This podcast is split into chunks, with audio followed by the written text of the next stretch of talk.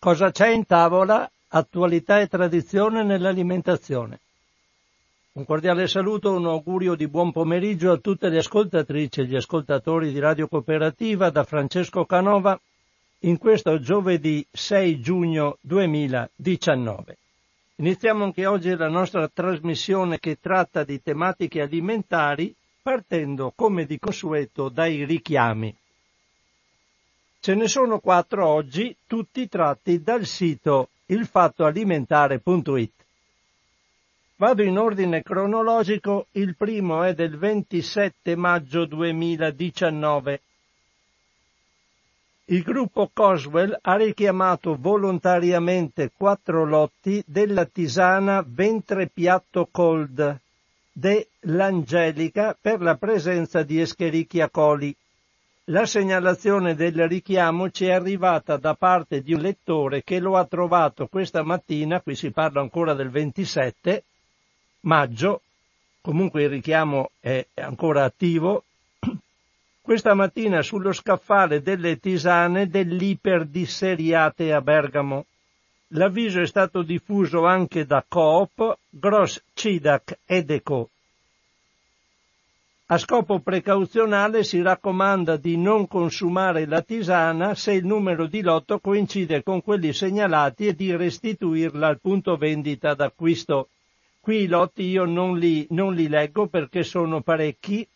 Comunque la cosa importante è che sappiate che se avete una tisana ver- ventre piatto cold prodotta da l'Angelica, ci può essere Escherichia coli, quindi andate a informarvi tra, se è tra quelle da non consumarsi.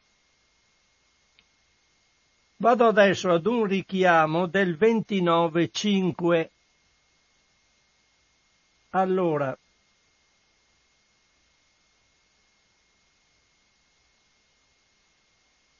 ventinove cinque con un avviso sul suo sito web AIA ha richiamato volontariamente i prodotti panati, spinacine di pollo e tacchino e Bigger XXL di tacchino per la possibile presenza di frammenti di plastica bianca in un autrollo. L'avviso è stato diffuso anche dal Ministero della Salute e da Coop, precisando che il richiamo riguarda solo le spinacine in confezione da 220 grammi e i punti vendita della Toscana, coinvolti anche i supermercati Bennett, Carrefour e Gross Cidac sono interessate le confezioni di spinacine da 220 grammi 2 pezzi e 440 grammi 4 pezzi con il numero di lotto 072 58020 e quelle di Bigger XXL da 280 grammi numero di lotto 0725 8011. Tutti i prodotti richiamati hanno di scadenza 8 giugno 2019. Quindi siamo in prossimità anche della scadenza, però se uno decide di metterle in freezer sappiate che queste non possono essere consumate. Quindi da AIA, prodotti panati spinacine di pollo e tacchino e Bigger XXL di tacchino. Andiamo poi ad una notizia, ad un richiamo del 3 giugno. 3 giugno, allora. Questo è un richiamo di brodo granulare e dado ai funghi. Bauer ha richiamato un lotto di brodo granulare istantaneo e di dado da brodo ai funghi porcini per la presenza di tracce di un allergene non segnalato in etichetta. Le beta-latoglobuline quindi sono proteine del latte. L'avviso chiamo è stato pubblicato sul portale del Ministero della Salute dedicato agli avvisi di sicurezza alimentare ed è stato diffuso anche dai supermercati Auchan, Grosscidac e Simpli. I prodotti interessati sono stati confezionati da Bauer SPA nello stabilimento di via Kufstein a Trento. il brodo granulare istantaneo richiamato e venduto in barattoli da 120 grammi con il numero di lotto L come Livorno 0010327, termine minimo di conservazione aprile 2022. Invece il dado da brodo è distribuito in confezione da 60 grammi con numero di lotto L come Livorno 0010304, termine minimo di conservazione aprile 2022. Qui mh, c'è tutta una spiegazione, dicono che mh, l'azienda non c'entra nulla, probabilmente è stato un inquinamento prote... di presenza di proteine del latte da chi ha venduto i funghi a quanto pare. Ma non, non vorrei dare notizie improprie perché adesso non ho tempo di leggervi tutto questo richiamo che è abbastanza lungo. Quindi sappiate comunque che si tratta di brodo granulare e dado ai funghi porcini della Bauer Andiamo infine a vedere un ultimo aggiornamento e un richiamo, però questi richiami sono stati fatti, ormai ce ne sono veramente parecchi, e sono legati ad integratori a base di curcuma che possono provocare l'epatite. Io do l'ultima, l'ultimo aggiornamento, il più recente di tutti, che è del 4 giugno 2010 del 2019. Curcuma ed epatite, richiamato l'integratore alimentare Movart Sharper. Sale quindi a 11 il numero dei prodotti ritirati. Il Ministero della Salute ha pubblicato un avviso di richiamo precauzionale per un lotto di integratore alimentare a base di curcuma fitosoma ed echinacea movart in relazione ai casi di epatite colestatica acuta segnalati dall'Istituto Superiore di Sanità. Qui i prodotti sono arrivati ad essere prop 11, quindi ce ne sono, come vedete, parecchi. Sono tutti a base di curcuma. Non pare non sia ancora noto il perché eh, se c'è stato un problema di formulazione degli integratori o un uso scorretto da parte dei consumatori, fatto sta che ce ne sono attualmente 11. Quindi al limite informatevi bene quando eh, hanno caratteristiche tutte diverse, non mi metto a leggerli tutte. Sono comunque integratori a base di curcuma che possono aver causato questa forma di epatite. Sono tutti da evitare informatevi se si tratta di, se per caso ne avete uno, se si tratta di uno di quelli interessati da questi richiami. Ce ne sono veramente tanti richiami, tutti in sequenza, oh, praticamente ogni due o tre giorni si aggiunge uno.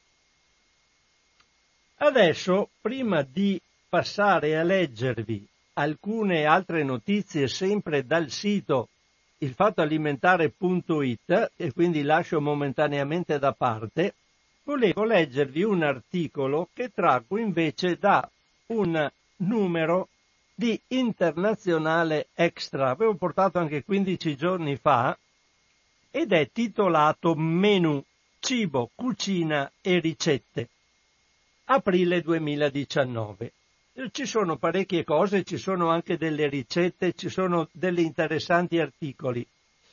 Ma io volevo leggervi questo articolo che naturalmente essendo da un numero di internazionale anche se extra viene preso dalla stampa internazionale. Questo articolo è di Sigriff, M. Rothwetter ed M. Tile, un articolo pubblicato da The Zeit Germania. Spero si pronunci così, perché il tedesco non lo so, quindi mi azzardo delle pronunce che magari sono improprie. Comunque, questo articolo è titolato Ma è ancora buono. Si parla della Germania, ma possiamo in qualche modo portarlo anche nelle nostre tavole, nelle nostre cucine, perché un po' la strategia è questa degli enormi sprechi che avvengono in campo alimentare. Allora vi leggo questo articolo. In Germania ogni anno si buttano 11 milioni di tonnellate di alimenti, inchiesta alle origini dello spreco alimentare. Nel soleggiato cortile interno del suo ministero berlinese, Giulia Hochner si chiede che sapore abbia il cibo che buttiamo. Le viene servito sotto forma di fettine di mela speziate chips di pomodoro piccanti e piccoli ravioli ripieni di barbabietole. La ministra dell'agricoltura, addentandoli coraggiosamente, esclama Sono buonissimi, ve li consiglio. Per preparare quei piatti sono stati usati prodotti alimentari salvati dai bidoni della spazzatura o prima che marcissero negli orti privati tre giovani aziende hanno trasformato questa intuizione in un modello di impresa che ha fatto loro vincere il premio nazionale della campagna troppo buono per essere buttato.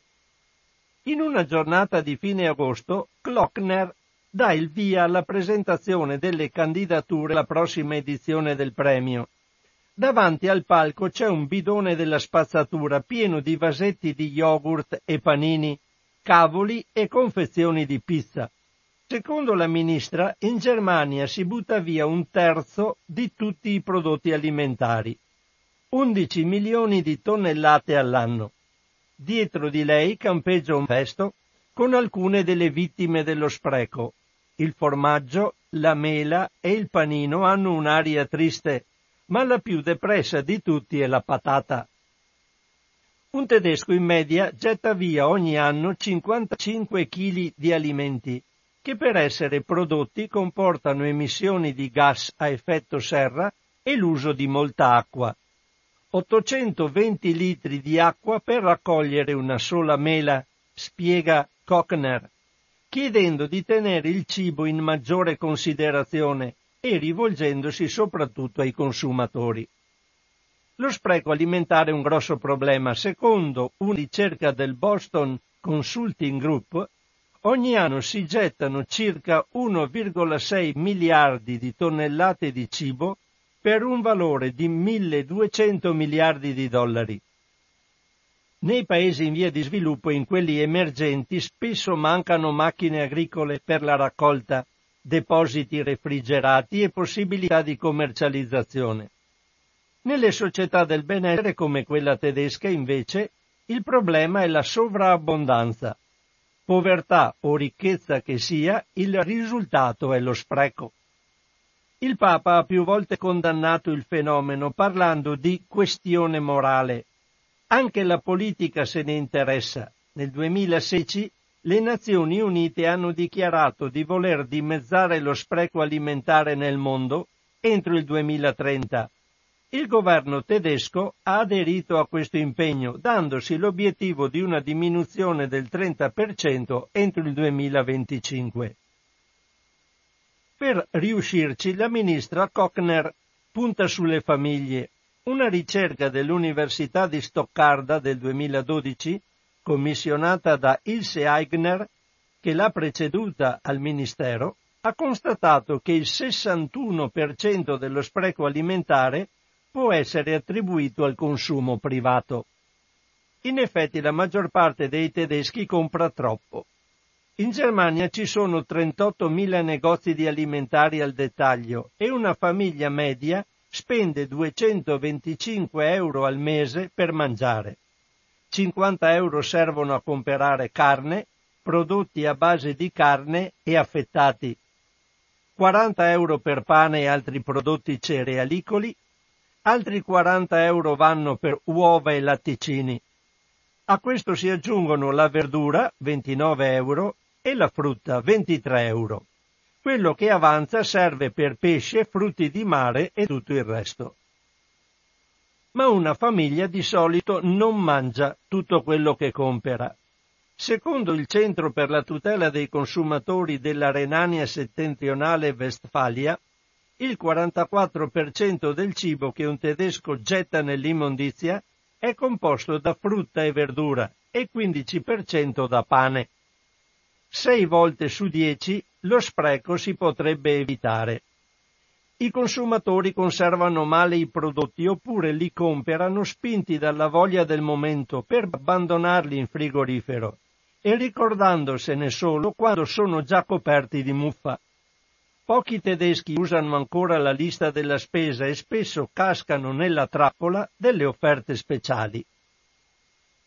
Anche il carrello della spesa ci mette del suo. Con il benessere cresciuto.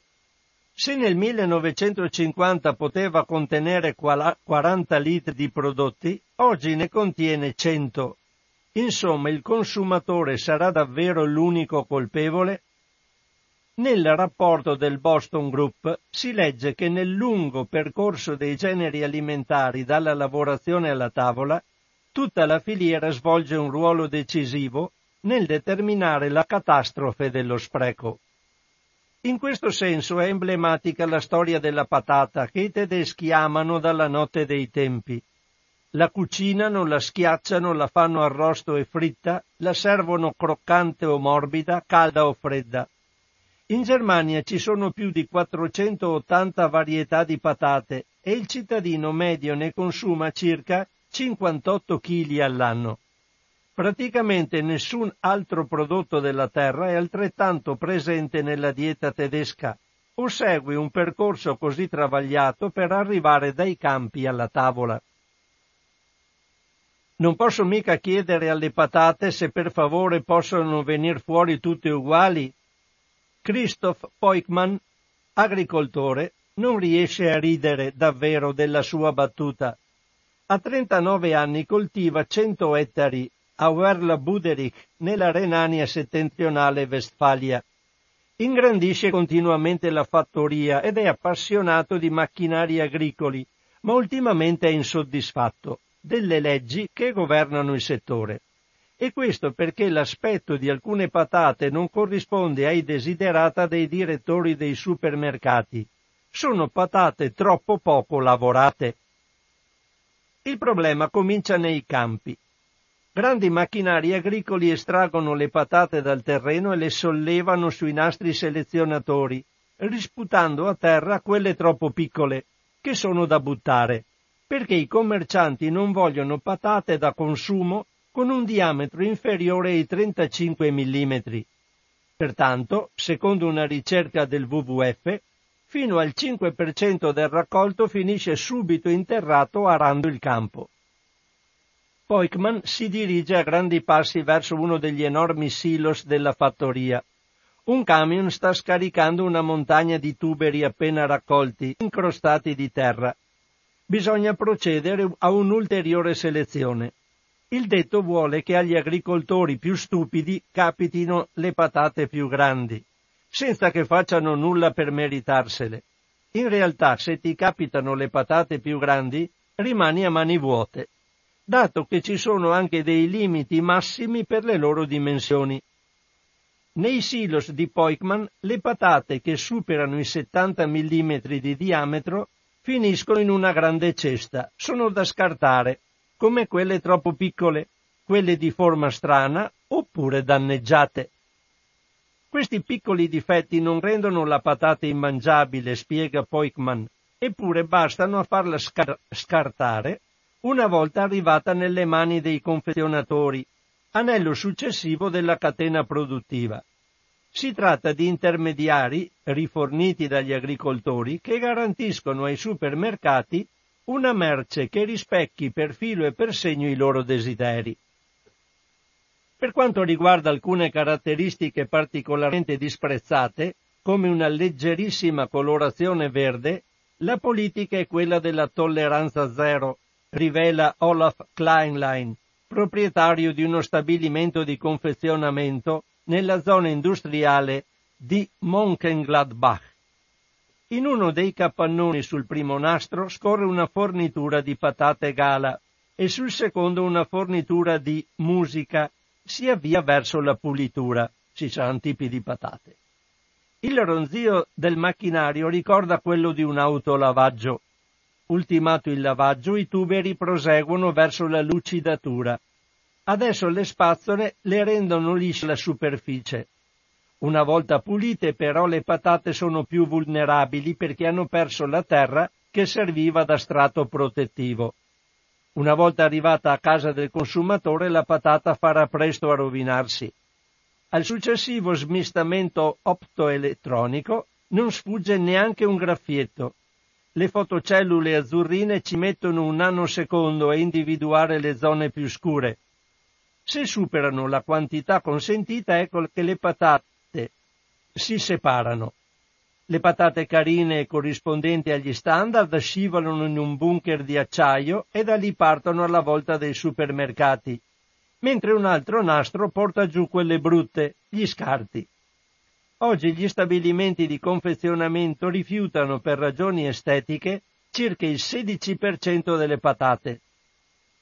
Nell'agricoltura biologica le patate scartate sono addirittura il doppio.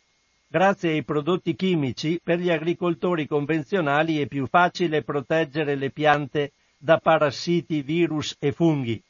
Le patate biologiche, prodotte senza l'ausilio della chimica, hanno più difetti. Secondo le stime del WWF in Germania lungo il percorso dal campo al dettagliante, il 30-40% del raccolto cade vittima di dubbi criteri di qualità. Sarebbero più di 730.000 tonnellate. Agricoltori e confezionatori insistono a dire che anche i tuberi scartati sono quasi interamente riutilizzati, trasformati in fecola, purè, mangime per maiali e biogas. Ma sono venduti sotto costo. Rispetto alle patate da consumo industriali valgono forse un terzo, quelle destinate a diventare mangime per gli animali ancora meno.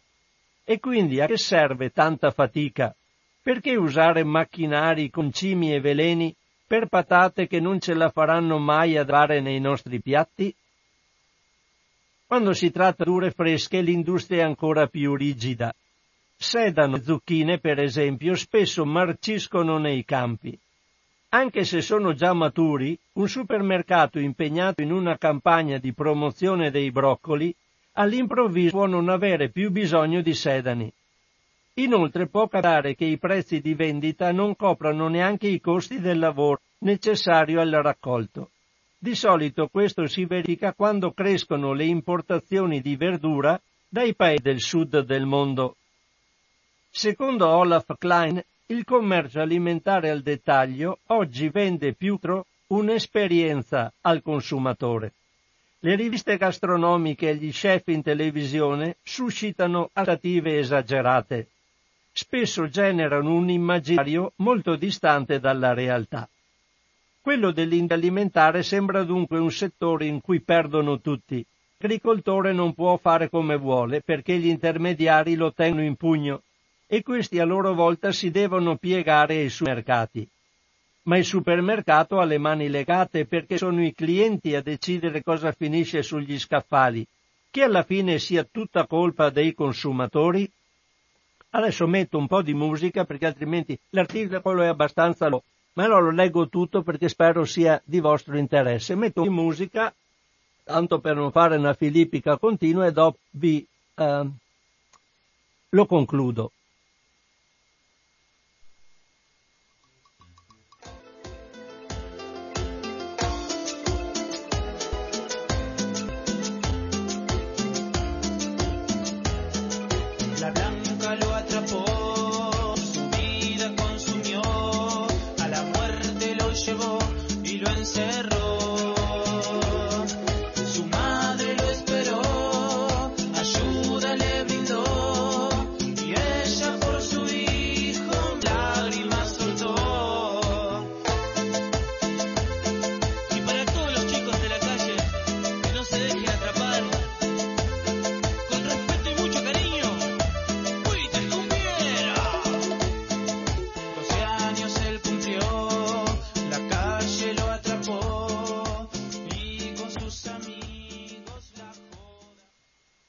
Eccomi qua allora ancora in diretta in questo giovedì 6 giugno 2019, sono le 12.26 e continuo con questo articolo tratto da Menù Internazionale Extra, mese di aprile 2019, lo trovate ancora in edicola perché l'ho visto stamattina, ho preso i giornali, i quotidiani, vedo, l'ho, l'ho visto ancora là, è da un'inchiesta in Germania. Quando visitiamo un supermercato ANF vicino a Bonn, la situazione appare diversa, perché dal 2016 il discount Penny vende frutta e verdura con difetti estetici e si impegna contro gli sprechi donando alle mense per i poveri i prodotti alimentari invenduti, ma commestibili anche se la data di scadenza è passata. Le mense sembrano una via di uscita, in Germania ce ne sono quasi mille e molti supermercati fanno loro donazioni. Ma per quanto questo possa essere apprezzabile, contro gli sprechi serve a poco perché assorbono solo il 2,4% dei generi alimentari venduti nei supermercati. Ci sono più di 35.000 supermercati nel paese e il totale di quello che viene gettato via dai rivenditori non è noto, perché la legge non li obbliga a rendere pubblici i dati. Certo è invece che chi raccoglie la presunta immondizia dai secchi dei supermercati rischia una denuncia per furto. Anche se molti procedimenti finiscono archiviati, rovistare nei cassonetti rimane un'attività rischiosa. Un tribunale di Düren, qualche anno fa, ha condannato due uomini colti sul fatto a multe di 300 e 700 euro. I successivi gradi di giudizio hanno annullato la sentenza, anche perché i giuristi non hanno ancora deciso se sia possibile rubare qualcosa che nessuno vuole più. Alla fine del 2018 alcuni di Aquisgrana avevano lanciato una petizione online. Rovistare nei cassonetti non è reato. Indirizzata al Parlamento tedesco per chiedere una modifica del codice penale. L'industria alimentare dei paesi ricchi preme il mondo e poi butta via incurante buona parte del bottino, ossia del raccolto con procenti penali a carico di chi recupera generi alimentari e oggetti ancora utilizzabili dall'immondizia, le istituzioni statano contributo a questa cultura della spazzatura. E il piano è fallito, non sono riusciti a raccogliere le 50.000 firme richieste. Se la patata una patata, la storia dello spreco finirebbe qui, ma la patata è un prodotto versatile chi non ama quelle bollite per le preferirà immerse nelle salse o nella maionese. Per soddisfare tutte le esigenze lungo l'autostrada 4 tra Gera e Chemnitz sono stati allestiti dei giganteschi capannoni. Fanno capo all'azienda Freifaika, scusate tedesco e non so se si pronunci così, che sta per Freisch Weidensdorfer Kartoffelprodukt, prodotti freschi di patate di Weidorf. Alla Freiweica preparano i gnocchi, gnocchi, frittelle di patate, fettine di patate per la padella o per la pirofila, nonché insalata di patate. Una volta caricati sui camion, questi prodotti sono trasportati su e giù per la Germania e per l'Europa, finendo nelle mense dai rivenditori all'ingrosso, dai produttori di specialità gastronomiche e nei grandi supermercati. Considerando, come abbiamo detto, che un tedesco mangia 58 kg di patate all'anno e più della metà è precoce, dalle patatine fritte surgelate a crocchette, chips e insalata di patate, tutto porta un grande pro e un grande contro. Il pro è che la preparazione industriale aiuta a ridurre gli sprechi. Gli enormi depositi frigoriferi consentono di regolare temperatura e aria, evitando quasi del tutto che con il passare dei mesi le patate raggrinziscano e quindi aiutando a contenere gli sprechi. Come spiega uno degli amministratori di Freiweiga, molto orgoglioso dell'impianto gas che dalle bucce di patata ricava metano e vapore, riutilizzandolo poi negli altri impianti. Ma tutto questo, ed ecco il contro, implica anche un enorme uso di energie e di imballaggi. Dopo la selezione e il lavaggio, le patate vengono sbucciate con vapore bollente e spazzole delicate. Poi ci sono gli scanner che operano una selezione ulteriore, quindi le patate vengono fatte a cubetti, tagliate, cotte intere o a metà, messe sotto vuoto e trasportate verso i negozi. Facendo un bilancio ecologico della produzione di cibo si può constatare che l'impatto maggiore deriva dal trasporto e dalla trasformazione industriale. Anche per quanto riguarda la carne, che comporta l'emissione di elevati valori di CO2 già nell'allevamento, la quantità di gas a effetto serra rilasciata dopo che l'animale ha lasciato la fattoria ammonta al doppio.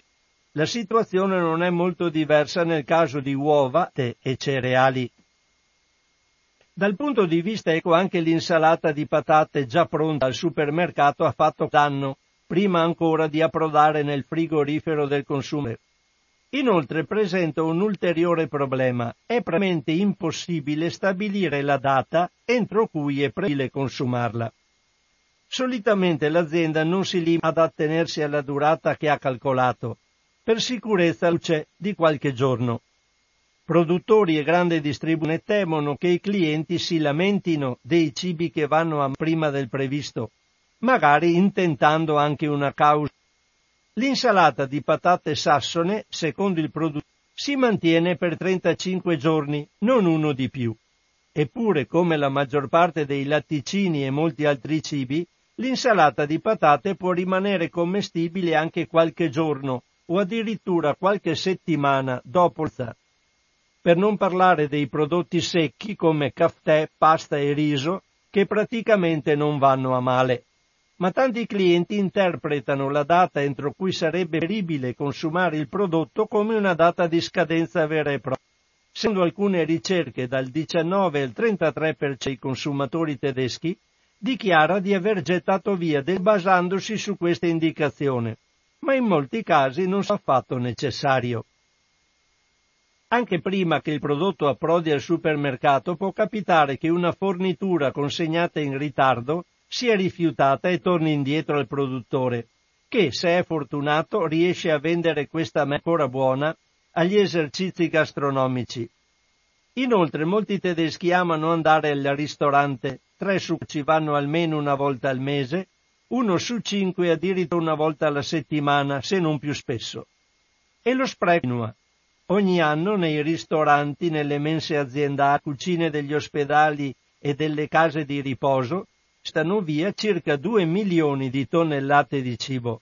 La riduzione degli sprechi alimentari continua ad essere un obiettivo. Puntiamo a coinvolgere l'intera filiera, recita la coalizione siglato dai partiti conservatori CDU CSU e dal Partito Socialdemocratico l'SPD. Ma la coalizione al momento è alle prese problemi e non pensa all'insalata di patate. Tra gli esperti circolano molte idee per sfuggire follia degli schi. Servirebbe una tavola rotonda con agricoltori, prori, commercianti al dettaglio, associazioni dei consumatori, rappresentanti delle associazioni di beneficenza, scienziati e ristoratori. Bisognerebbe semplificare le leggi sulle azioni di generi alimentari e lasciare che la gente possa rovistare nei cassonetti senza rischiare condanne. Si potrebbe prendere a modello la Francia, che per legge proibisce ai dettaglianti di gettare via gli alimenti ancora come lì, o il Regno Unito che nel 2005 ha dato il programma di azione contro lo spreco e per le risorse Waste and Resources Action Program. Aziende, ONG e istituzioni statali si sono riunite in un'organizzazione impegnandosi ad agire concretamente con un maggiore rispetto per l'ambiente dalla gestione dell'acqua agli imballaggi. In Germania una strategia nazionale come questa avrebbe dovuto essere attuata da tempo, ma per adesso la ministra Köchner si è limitata ad annunciarla. Con i colleghi di governo dice si discute di un accordo di massima. Quel che è certo è che per la ministra i principali responsabili sono i consumatori, non pensa che servano leggi severe a regolamentare il commercio. Secondo lei il mondo delle imprese è nella posizione migliore per capire come ridurre gli sprechi alimentari lungo l'intera filiera. Insomma, ognuno, consumatori e imprese, dovrebbe agire su base volontaria. E forse proprio per questo le cose non cambiano. Probabilmente l'estate porterà consiglio, in Germania quella del 2018 è stata caldissima, spietata e accompagnata da una lunga siccità e i contadini hanno rischiato il colto peggiore degli ultimi decenni. All'inizio sembrava che perfino questo disastro non avrebbe spinto a modificare i criteri applicati dai supermercati. Però pochi giorni prima del giorno del ringraziamento, il gruppo della grande distribuzione Rewe ha annunciato che eccezionalmente avrebbe aumentato la tolleranza nell'assortimento convenzionale di frutta e verdura per quanto riguarda difetti di colore e di forma sono messe in vendita anche mele, carote, cipolle e patate con gli estetici. La patata ha potuto essere di nuovo una patata, almeno per un po'. Paradossalmente è stato proprio un cattivo raccolto a costringere le aziende a ricordare cosa servono i generi alimentari. Vanno mangiati, non gettati via. Questo era l'articolo che ho tratto da Menù numero monografico sugli alimenti di Inzionale e un internazionale extra. Sono le 12.38, metto un altro po' di musica, do la linea intanto a voi ascoltatrici e ascoltatori di Radio Cooperativa. Che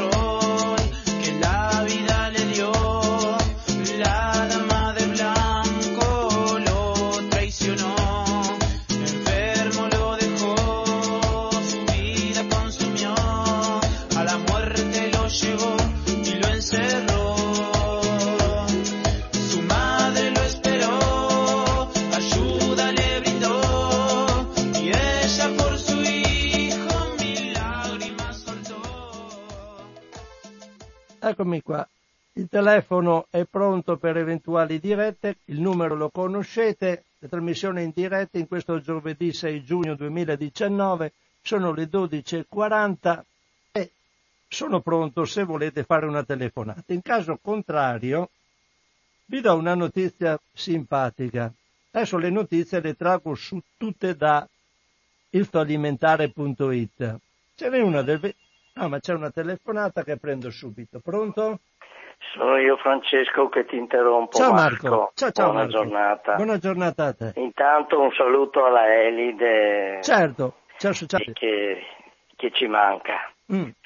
Niente, volevo dirti una cosa, io ho ascoltato in parte la tua trasmissione perché ero in macchina e via dicendo, ho sentito della curcuma, no? Sì che tu dicevi ci sono 11 non si capisce sì. ancora le mm. ragioni non si capisce. guarda io non posso essere più preciso perché non è che tutto ciò che legga me lo scrivo e via dicendo però penso che se uno in internet fa una ricerca sulla sembrerebbe, sembrerebbe da, da quell'articolo sempre con la formula del dubbio di ciò certo. che scrivono eh, eh, sembrerebbe da ciò che, che ho letto che mh, dipenderebbe da mh, questi mh, integratori alla curcuma che eh, la causa sarebbe la curcuma sintetica, cioè che hanno usato curcuma sim- sintetica e via dicendo, che aveva delle,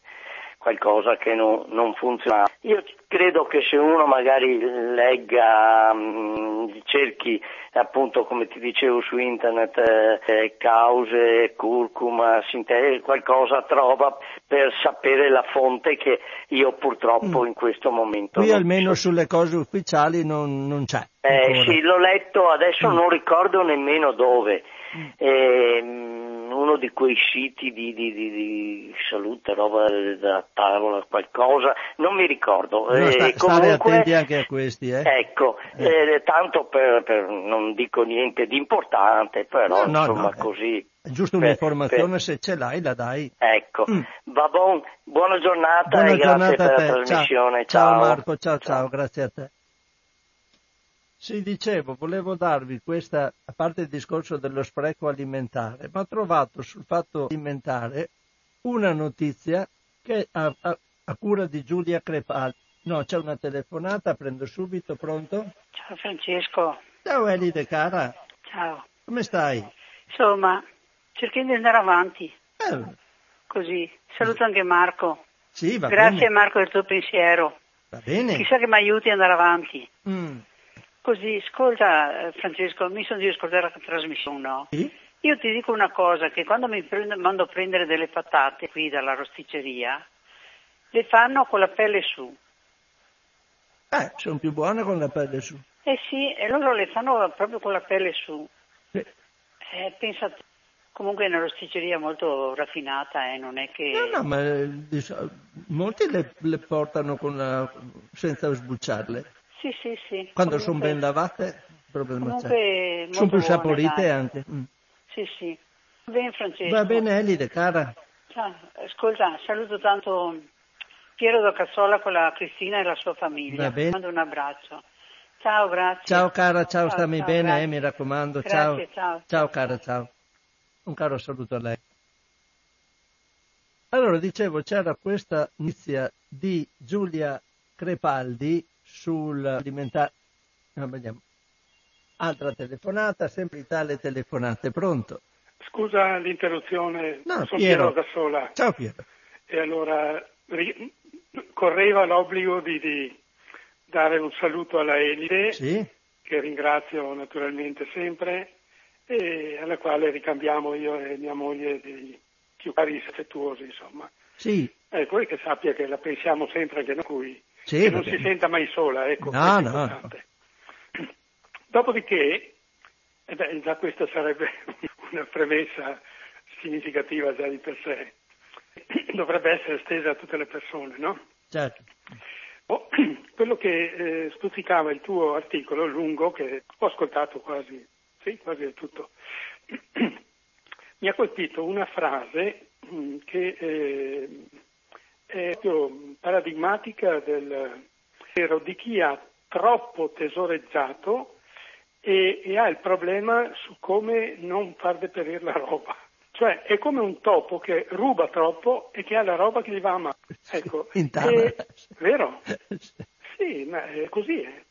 E allora eh, noi siamo diventati dei ratti avidi e abbiamo tesoreggiato quanto, tesoreggiato significa abbiamo depredato, come diceva il tuo qualcun altro, no? Eh certo. Andiamo a, a rubare da qualche altra parte, però lì la compriamo la roba, no? Centrali francesi comprano dai paesi dell'Africa e, e via di questo passo.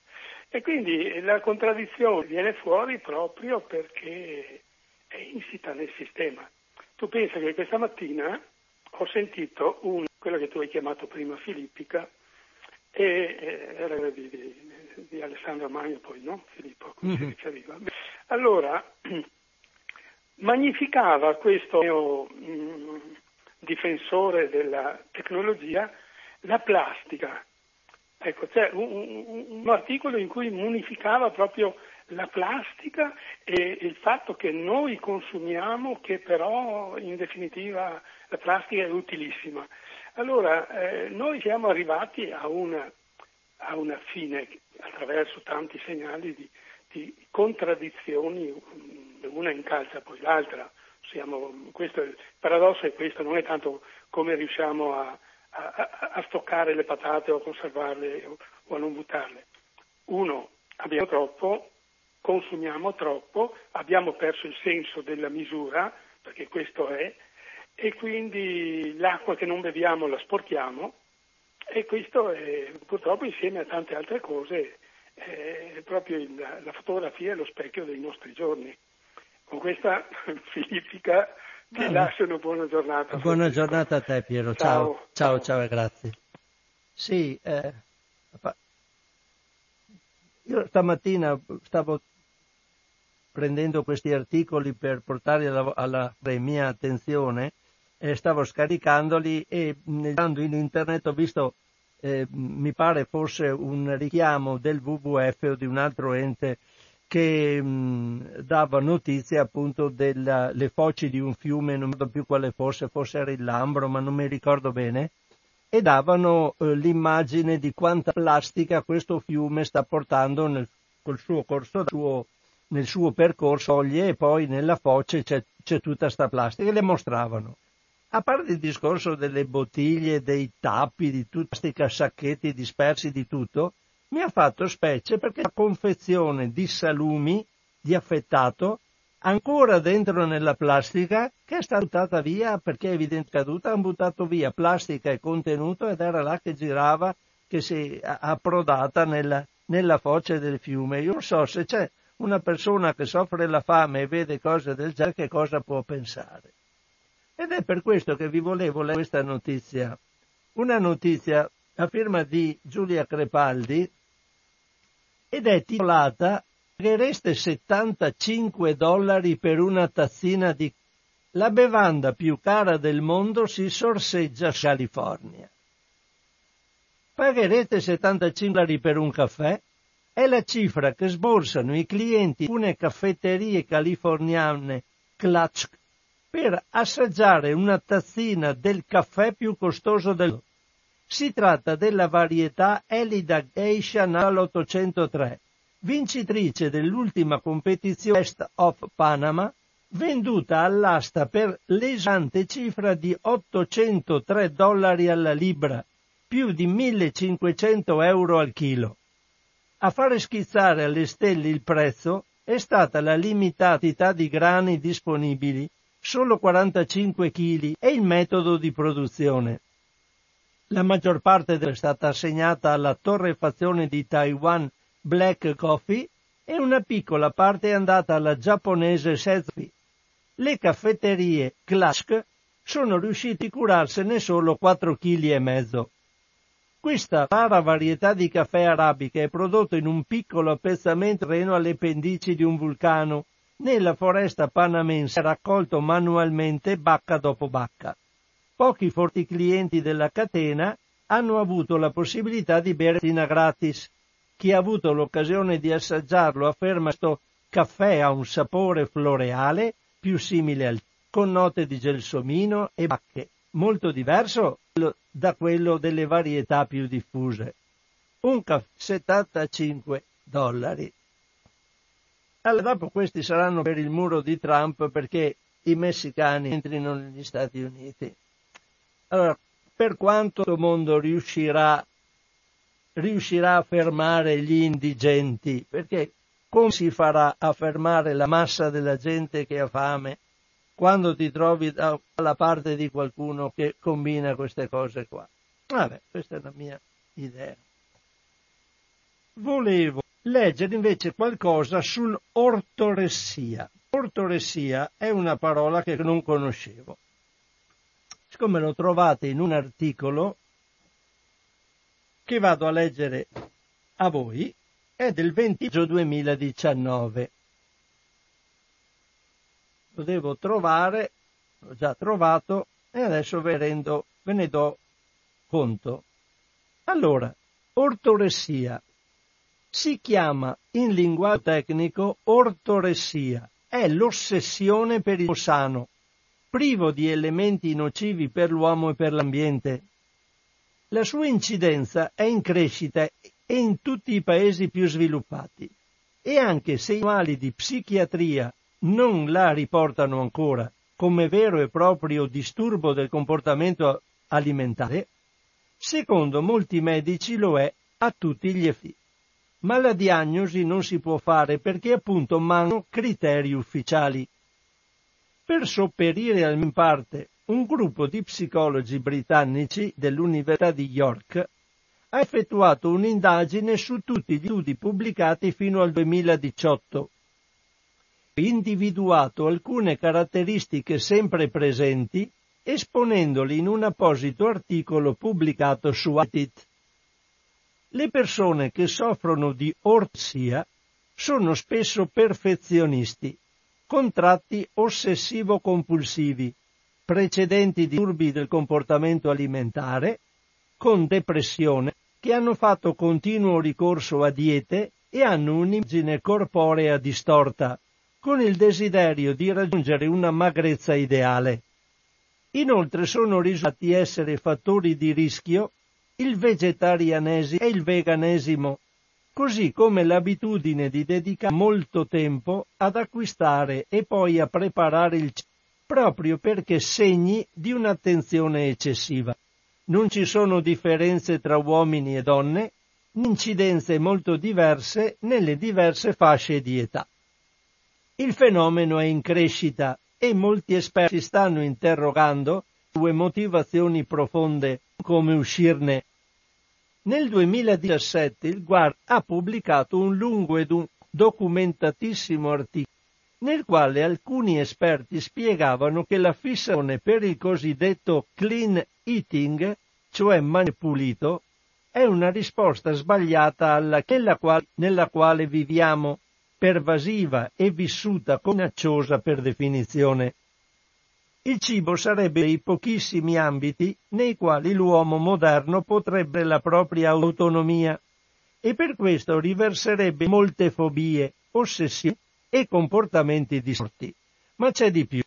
Come l'articolo spiega con numeri esempi, l'ortoressia è stata causata ed è alimentata ogni giorno anche dalla pubblicità, che ha individuato da tempo in questa nicchia una vera miniera d'oro. Dal momento che chi ne soffre ha una fragilità psicologica, è facile esercitare pressioni commerciali su queste. Per questo i prodotti sen- sempre più numerosi si pensi per esempio all'esplosione di quelli senza glutine o a tutti quelli senza zucchero, via, venduti a prezzi più elevati di quelli con, hanno un enorme successo e poco se per renderli palatabili, quindi con un gusto accettabile, è necessario molto spesso aggiungere aromatizzanti e altre sostanze tutt'altro che clean, cioè altro che pulite. Oltre a questo il marketing ha sfruttato molto bene l'idea positiva associata a un'alimentazione e all'assenza, la sì benefica, di pesticitofarmaci, esasperandola e stravolgendola fino a far passare il principio che qualunque tipo di lavoro del cibo sia dannosissimo e dimenticando così l'osservazione e la lavorazione, che ovviamente non devono essere esive, in pochissimo tempo hanno fatto aumentare la vita media di decenni. Questo mercato poi è sostenuto da una gigantesca pubblicistica basata su libri che vendono decine o centinaia di migliaia di copie, soprattutto quando il filo conduttore è qualunque provento o gesto che riconduca al pensiero della purificazione, della disintossicazione, del digiuno, come so anche in Italia. Il, fin- il fenomeno si sviluppa nei blog, nelle pagine Instagram di molti influencer, cioè persone che danno, eh, che sono, possono influenzare gli altri, personaggi simbolo, diciamo.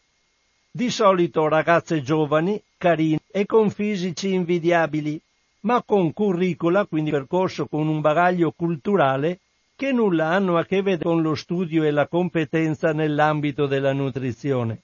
Oltre che negli studi di medici senza scrupoli, che privazioni nutrizionali talvolta pericolose, senza una reale motivazione medica e non di rado senza avere fatto esami che aiutino a capire qual è la situazione della persona. In molti casi, infine, il marketing riesce a far passare mode infondate, come quella dell'olio di cocco, pieno di grassuri, o quella del sale rosa dell'Himalaya, che non ha di benefico, o di certe alghe o sostanze che si varie, spacciate sempre come benefiche e soprattutto orali. Secondo alcuni nutrizionisti interventi per fortuna, anche se non sembra, questa fase è in declino, sostituita da un'altra nella quale a farla sarà la consapevolezza dell'importanza del cibo per la salute quanto pianeta. La speranza abbiano ragione e che le informazioni corrette riescano a dar vinta sulle spinte del mercato e sulle notizie false. Nel frattempo, però, sarebbe auspicabile che l'orsia fosse definita meglio e che si fornissero strumenti adeguati per combattere. Ebbene, capito anche che cos'è l'ortoressia, l'ossessione cibo sano. Detto questo, vi do anche il titolo libro. Anche questo è di maggio.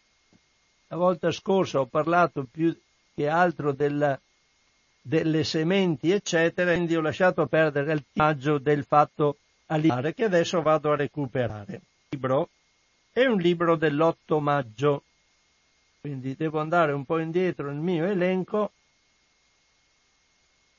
Vediamo un po'. Spero il titolo sia questo. Eccolo qua. Allora, questo libro si chiama Diete tra bufale e scienza di Giacino Miggiano e Giulia Vincenzo. L'articolo mm, globale eh, è scritto da Antonio Pratesi. Allora dice Pratesi, questo è un libro di carattere divulgativo, adatto sia per medici che popolazione in generale.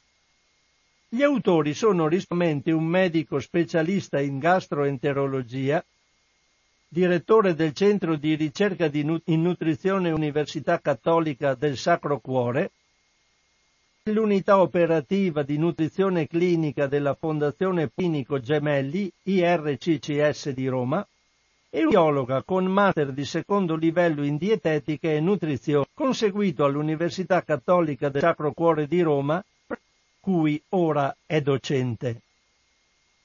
L'argomento non è facile da trattare perché il mercato delle diete è immenso ma gli autori sono riusciti a dare uno della situazione facendo una rapida carrellata, dai temi più assurdi a quelli parzialmente accettati dalla comunità scientifica, come la dieta di Montignac, Dona e la fast 5.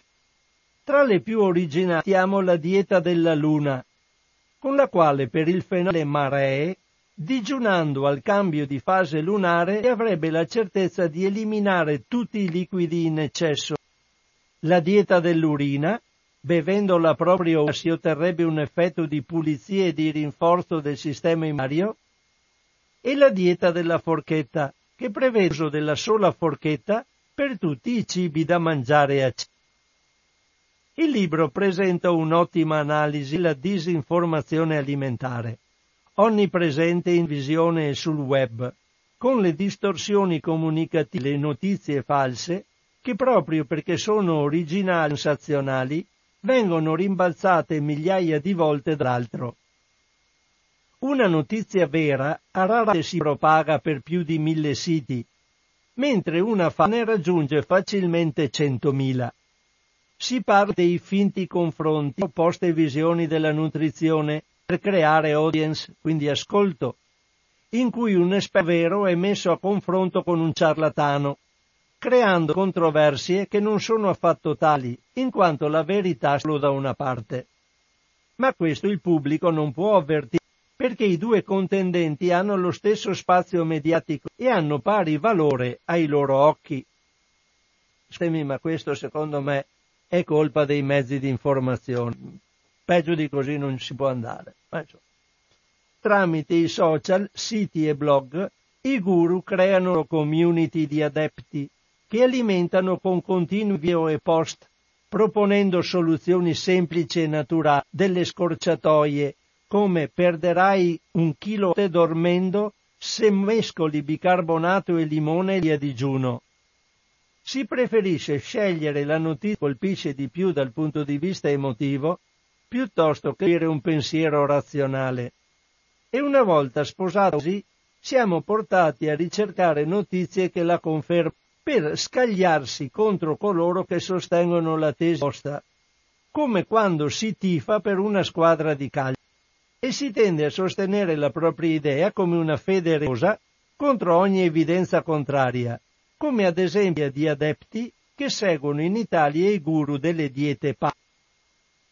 Il testo contiene delle utili indicazioni su come riconoscere le bufale, anche se sarebbe uno una legge dello Stato per tutelare veramente i cittadini, bloccando a monte ogni attività pubblic- pubblicità delle diet industry, cioè delle diete. È ottimo anche il capitolo sul market dell'industria alimentare che orienta le nostre scelte. Vengono inoltre proposte delle soluzioni per favorire scelte alimentari più salutari, tra cui la tassazione di alimenti non salutari e la promozione di etichette nutrizionali di facile lettura. Quello che non si vuole fare in Italia, ad esempio, con la sugar tax e il Nutri-Score. Si analizzano i meccanismi fisiologici di controllo del peso corporeo e si fa un excursus sui vari gruppi scusate, sui vari gruppi alimentari, proponendo poi dei modelli equilibrati di dieta ipocalorica perfettamente in linea con le indicazioni ufficiali. Quindi i carboidrati sono ben rappresentati e non si consiglia nessun regime drastico perché è diseducativo e controproducente. Si ripete più volte nei vari capitoli la necessità di una dieta personalizzata per ogni individuo. Il libro ha dei riferimenti bibliografici alla fine di ogni capitolo, anche se manca di coerenza formale. Alcuni capitoli hanno delle referenze precise con numeri che collegano i concetti espressi sul testo a specifiche pubblicazioni. Altri invece riportano solo la bibliografia alla fine senza un riferimento puntuale al testo. Altri ancora infine contengono delle affermazioni di buon senso purtroppo senza alcuna referenza, quindi difficili da verificare. Comunque è già ammirevole, rispetto allo standard italiano, che vi siano dei riferimenti bibliografici. Altri autori più blasonati hanno pubblicato libri di nutrizione senza alcuna referenza. Concludendo, è un libro da consigliare che emerge per qualità tra tutti i libri su dieta e salute, perché dà una visione complessiva dell'argomento dieta e bufale in maniera equilibrata e con taglio scientifico di buon livello, senza avere la pretesa di essere esaustivo, dato che l'argomento richiederebbe un trattato di almeno mille pagine. Allora, questo libro è Diete tra bufale e scienza di Giacinto Miggiano e Giulia Vincenzo. L'editore è Pensiero Scientifico, è del 2019 e costa 15 euro. Antonio Pratesi alla fine del suo articolo, cosa che non molti fanno, afferma che dichiara di non avere conflitto di interessi, che quindi ha dato, in, ha dato la, tua, la sua recensione di questo libro e non ha interesse a che sia venduto o a che le idee di questi due autori eh, risultino vincenti o meno. Un parere spassionato, diciamo, da esperto, una cosa buona. Quindi, diete tra bufala e scienza, autori Miggiano e Vincenzo, pensiero scientifico editore 2019. E questo è quanto sulle diete. Volevo poi parlare di... Ah sì, vi dico, vi do la notizia, sono le 13 e 8 minuti in questo momento, vi do una notizia sul biossido di titanio. Biossido di titanio è un agente sbiancante, usato nei dentifrici, nelle, nelle glasse delle, delle, dei dolciumi, eccetera. La notizia è del 22 maggio quindi devo andarla a prendere vediamo un po'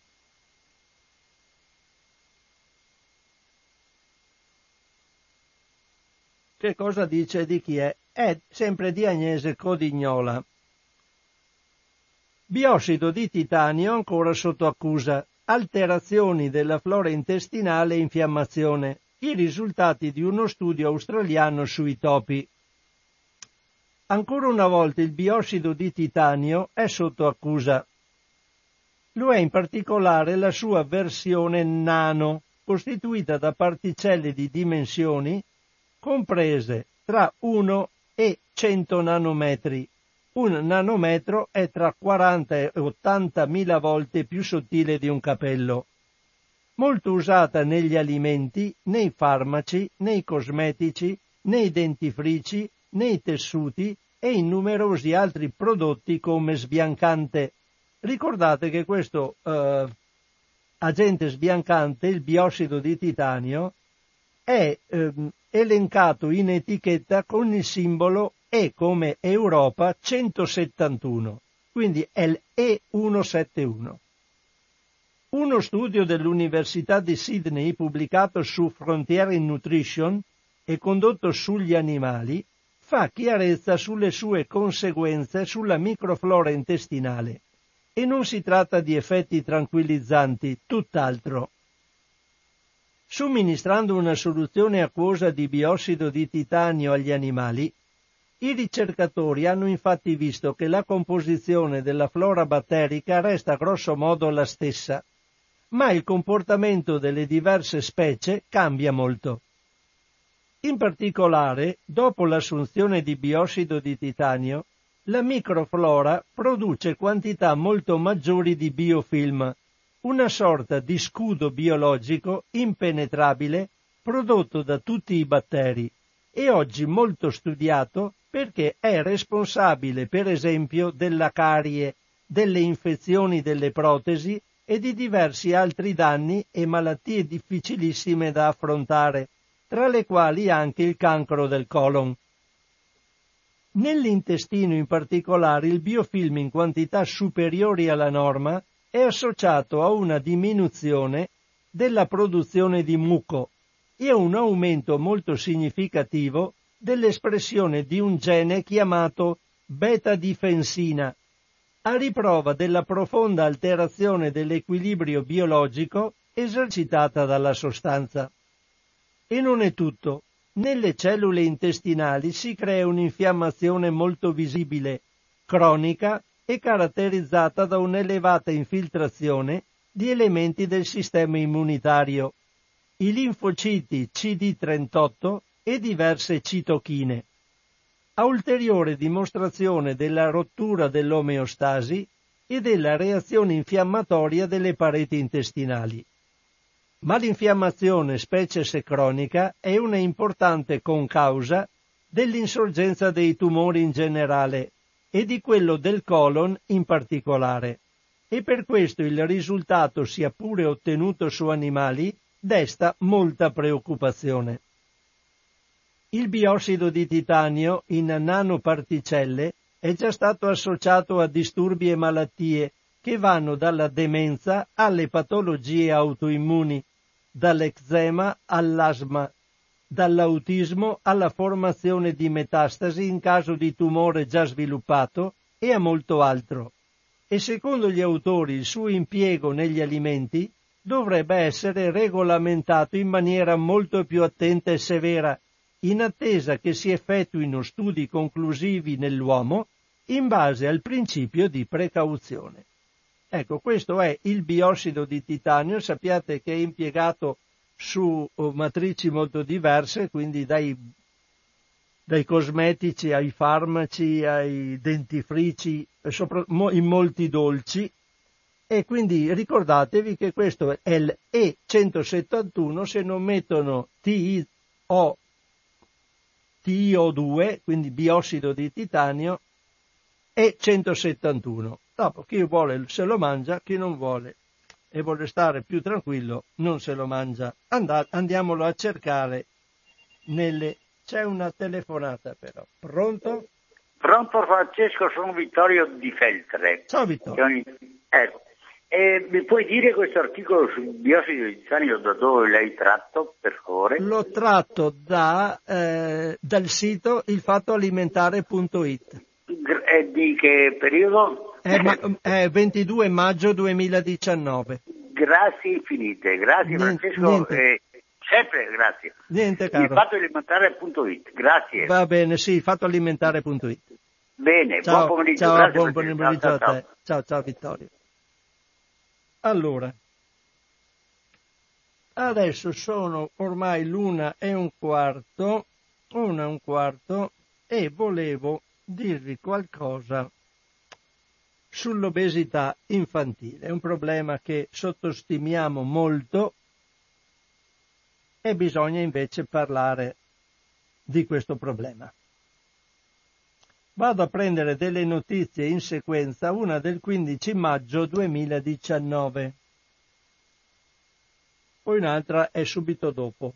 Allora, 15 maggio 2019, articolo di Giulia Crepaldi, l'obesità infantile preoccupa nei paesi del sud Europa, Italia compresa. È l'effetto della dieta mediterranea che scompare? I bambini dell'Europa meridionale, Italia compresa, continuano a soffrire di obesità più dei loro coetanei del resto del continente forse a causa della progressiva scomparsa della dieta mediterranea, ormai sostituita da uno stile alimentare di tipo occidentale. L'ennesimo, scusate un attimo perché devo operare col mio computer qua perché mi sta scomparendo tutto. L'ennesimo allarme arriva da uno studio realizzato dall'OMS Organizzazione Mondiale della Sanità, in 21 paesi europei su oltre 600.000 bambini e bambine, che ha confermato come nei luoghi natali della dieta mediterranea, come Spagna, Grecia e Italia, si registrino i livelli di obesità infantile severa più alti d'Europa, oltre il 4%.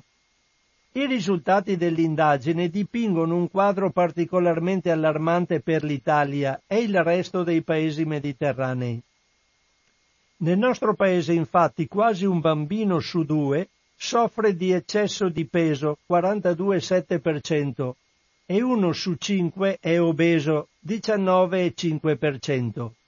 Scendendo nel dettaglio, il 23,2% dei bambini in età scolare sono sovrappeso il 15,2% sono obesi e il 4,3% in condizione di obesità severa, che colpisce tre volte di più i maschi, il 6,4%, rispetto alle femmine, il 2%. Situazioni analoghe si registrano negli altri paesi dell'Europa meridionale, con Malta che segna il record di obesità severa tra i bambini, 5,5%, seguita da Grecia 4,8%, San Marino 4,6% e Repubblica di Macedonia 4,4%. Al contrario, nei paesi dell'Europa del Nord, come Svezia e Norvegia, e quelli occidentali come Belgio e Irlanda, la prevalenza delle forme più gravi di obesità non supera il 2%. Non c'è ancora una spiegazione certa che possa giustificare la maggiore incidenza dell'obesità infantile nel sud Europa. La perdita di un modello di alimentazione di tipo mediterraneo è solo una delle possibili cause, anche se la più suggestiva, offerte dai ricercatori, che elencano anche un minore rapporto altezza-età tra i bambini dei paesi mediterranei differenze di peso alla nascita, durata del sonno e attività fisica, così come il livello di scolarizzazione dei genitori.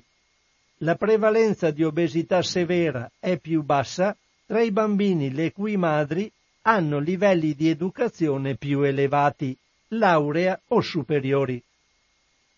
In ogni caso lo studio dimostra che il numero di bambini europei che soffrono di obesità severa è impressionante.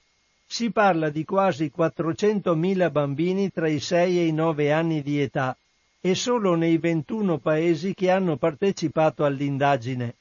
Numeri che non si possono più ignorare e che richiedono interventi efficaci a livello educativo, sanitario e sociale, per esempio proteggendo i bambini dal marketing aggressivo di cibi ricchi di grassi, sale e zucchero volevo leggervi anche qualcos'altro sulla, vediamo, sono le 13.19, la leggerò un'altra volta,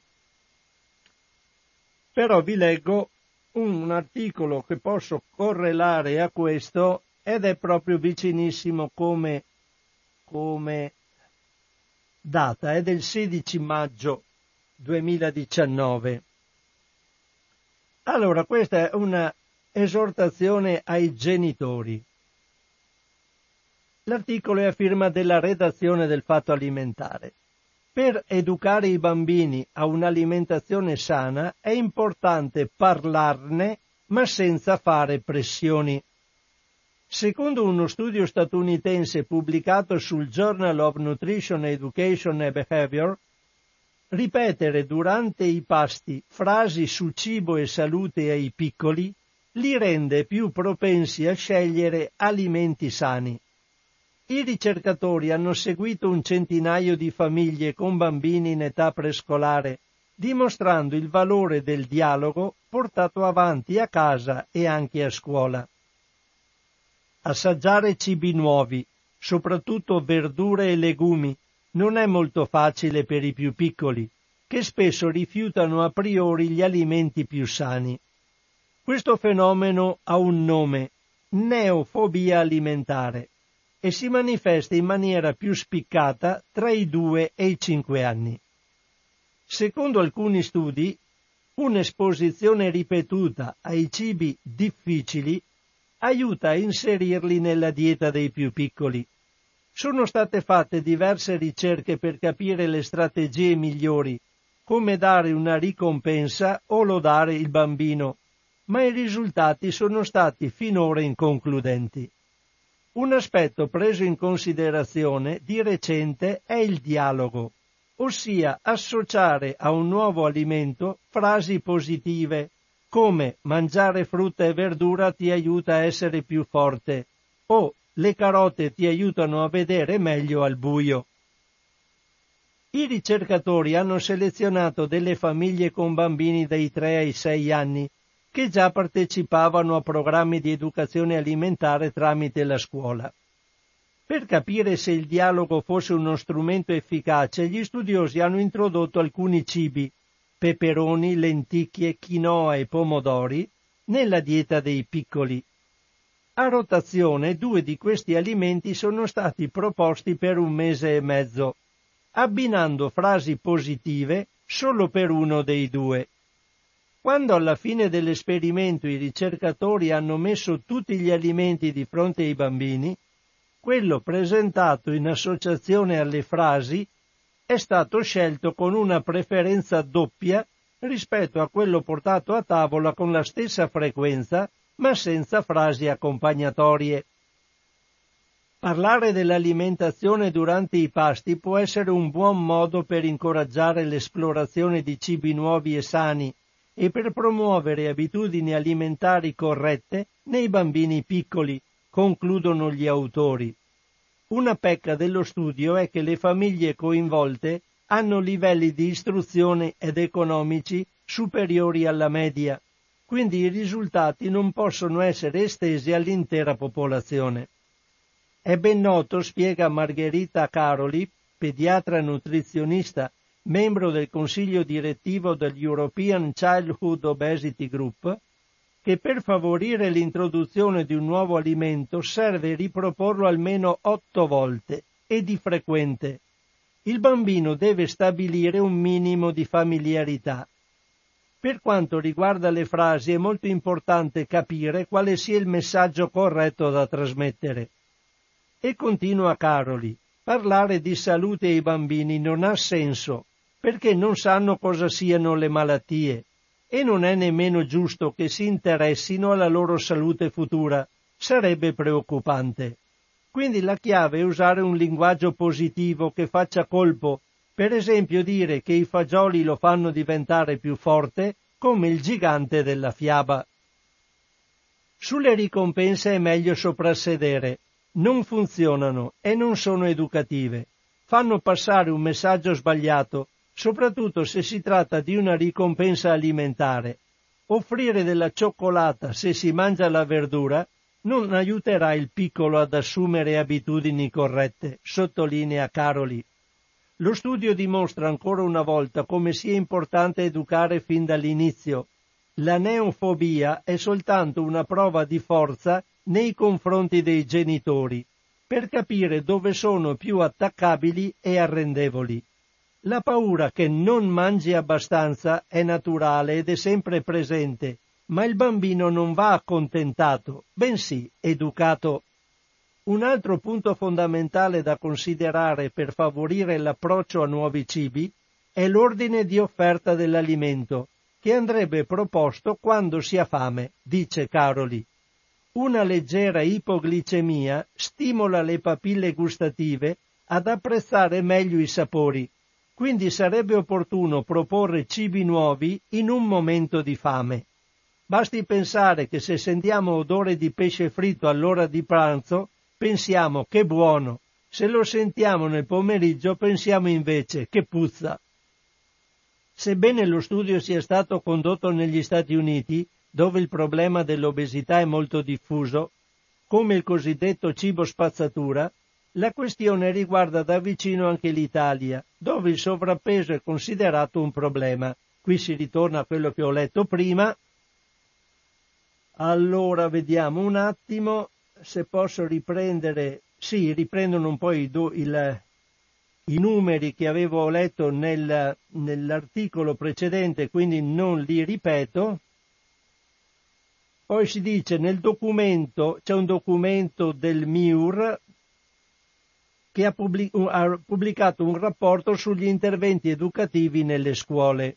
Nel documento sono illustrati i risultati di un questionario a cui hanno partecipato più di 1600 tra insegnanti e dirigenti scolastici il 74%, 74,3% del campione dichiara che nelle scuole italiane viene fatta educazione alimentare, mentre il valore per la scuola dell'infanzia scende al 65,5%, dove i temi più trattati sono quelli della sostenibilità ambientale e sociale e quello sociosanitario. Uh, qui ci sono altre cose, si richiama il Vediamo un po' se c'è qualcosa di interessante. Le modalità più utilizzate nelle scuole dell'infanzia sono i laboratori esperienziali, seguiti dalle lezioni frontali e dai lavori di gruppo. Nello studio della FEI, che non so cos'era, era la Federazione Fondazione Italiana Educazione Alimentare, non c'è un riferimento specifico al dialogo durante i pasti, un intervento che può sembrare banale e scontato, ma che può essere uno spunto utile per integrare le attività di educazione alimentare coinvolgendo anche i genitori. Sempre secondo il sondaggio, la partecipazione delle famiglie sembra difficile a causa di un atteggiamento conflittuale nella pianificazione delle attività sull'alimentazione e gli insegnanti hanno quindi difficoltà nell'instaurare un rapporto di collaborazione continuativo ed efficace. Anche il Ministero della Salute è attivo su questo tema con programmi come Maestra Natura dell'Istituto Superiore di Sanità e poi c'è anche il, um, il sistema di sorveglianza sul sovrappeso e l'obesità dei bambini, occhio alla salute, che monitora le abitudini alimentari, i livelli di attività fisica e l'incremento ponderale dai 6 ai 10 anni. E così via. Dopo non... Vabbè, mi fa venire alla mente tante cose che vabbè, abbiamo fatto nel tempo e adesso non si fanno più. Spero facciano qualcosa di buono anche adesso. Allora, eh, sono le 13 e 28 minuti, quindi finisco qua la trasmissione di oggi di Cosa c'è in tavola. Vi ricordo come al solito che la trasmissione la potrete ritrovare sul sito di Radio Cooperativa www.radiocooperativa.org nel settore archivio sotto la voce nella cartella in tavola. Eh, se siete sul sito di Radio Cooperativa se volete che questa radio continui a funzionare, andate anche a dare un'occhiata ai vari modi per dare contributi a Radio Cooperativa. C'è il conto corrente postale 120 82 301, intestato Informazione e Cultura via Antonio da Tempo 2, 35 131 Padova, c'è la possibilità di fare un bonifico bancario, i dati sono sul sito, c'è la possibilità di utilizzare il PayPal, un metodo di pagamento con carta di credito che si fa direttamente al computer. C'è anche la possibilità, visto che siamo in periodo di dichiarazioni dei redditi, di destinare il 5 per 1000, non c'è nessuna spesa, tanto basta destinarlo, non è che si spenda di più, di destinare il 5 per 1000 a Radio Cooperativa indicando il codice fiscale dell'Associazione Amici di Radio Cooperativa che è nata proprio per questo. Allora il numero di codice fiscale è il 922 786 10289. Quindi per versare il 5 per 1000 nella dichiarazione dei redditi a favore di Radio Cooperativa, codice fiscale 922 786 10289. Un cordiale saluto a tutti e una risentirci in una prossima occasione, sempre, se tutto va bene, tra una quindicina di giorni, allo stesso orario qui del giovedì. Un caro saluto a tutti da Francesco Canova.